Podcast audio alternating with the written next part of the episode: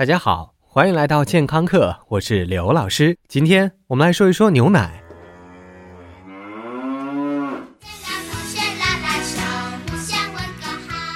喝牛奶是很多人小时候非常开心的一件事儿，当然也有人很讨厌。在我们小的时候，你要说妈妈，我不要喝牛奶，呃，可能会。但是现在经过这么多年的科普之后，我们都知道，当年以不听话为名的挨揍完全是冤屈啊！因为你有可能是乳糖不耐受。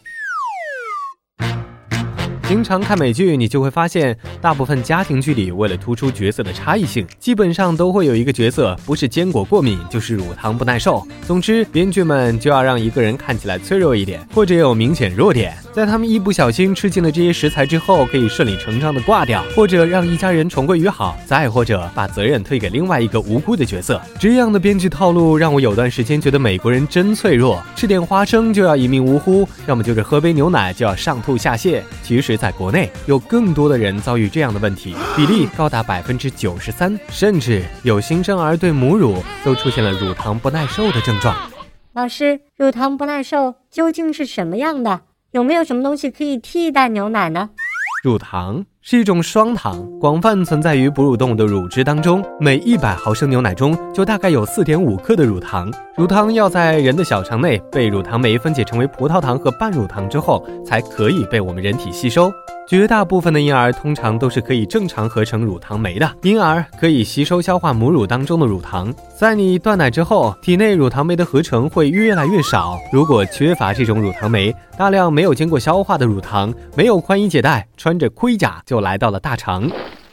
大肠里，我们都知道有很多细菌，你懂的。这些细菌看见美餐来了，会一拥而上，把乳糖发酵成为小分子的有机酸，比如说醋酸、丙酸、丁酸，这样会让你的大肠瞬间就 hold 不住了，并且产生一些气体，比如说甲烷和氢气、二氧化碳等等。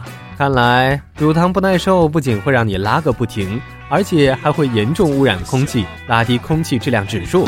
难道这就是咱们中国雾霾的原因吗？可是这又该怎么办呢？其实大自然给了我们很多选择，呃，应该是超市给我们很多选择。比如说杏仁奶、豆奶、椰奶和米浆，这些虽然没有牛奶有营养，但是多少能起到代替的作用。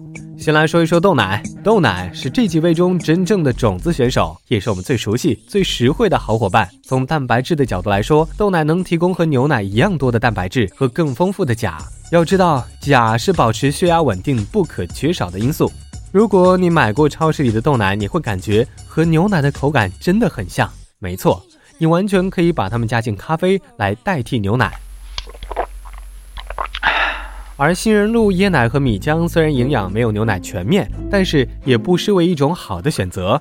大自然给我们这么多选择，但是没有一种可以完美代替牛奶，它们各有各的特点。乳糖不耐受的同学们可以根据自己的需求来选择，比如说特别容易过敏的话，那就喝米浆吧。想保持心脏健康，椰奶是个好选择。而杏仁露的口味，嗯，并不适合所有人。当然，还有一些乳制品，比如说酸奶和奶酪，其中的乳糖已经被乳酸菌分解了。正因为食用这些乳制品可以补钙，又不会引起乳糖不耐受，因而吃这些乳制品既可以补钙，又不会引起乳糖不耐受。当然，现在市面上也有已经将牛奶和乳糖事先水解的产品出售，广告甚至都已经插入到某美国大片里。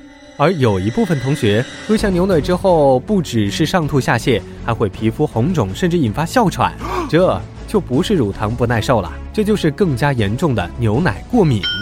如果是这样的话，那就不用怪罪乳糖了。即便是针对乳糖不耐受的牛奶，你也不能喝，因为放倒你的是牛奶中的蛋白质。所以你在买任何食品的时候，都要留心其中有没有牛奶成分。好的，感谢收听，回见。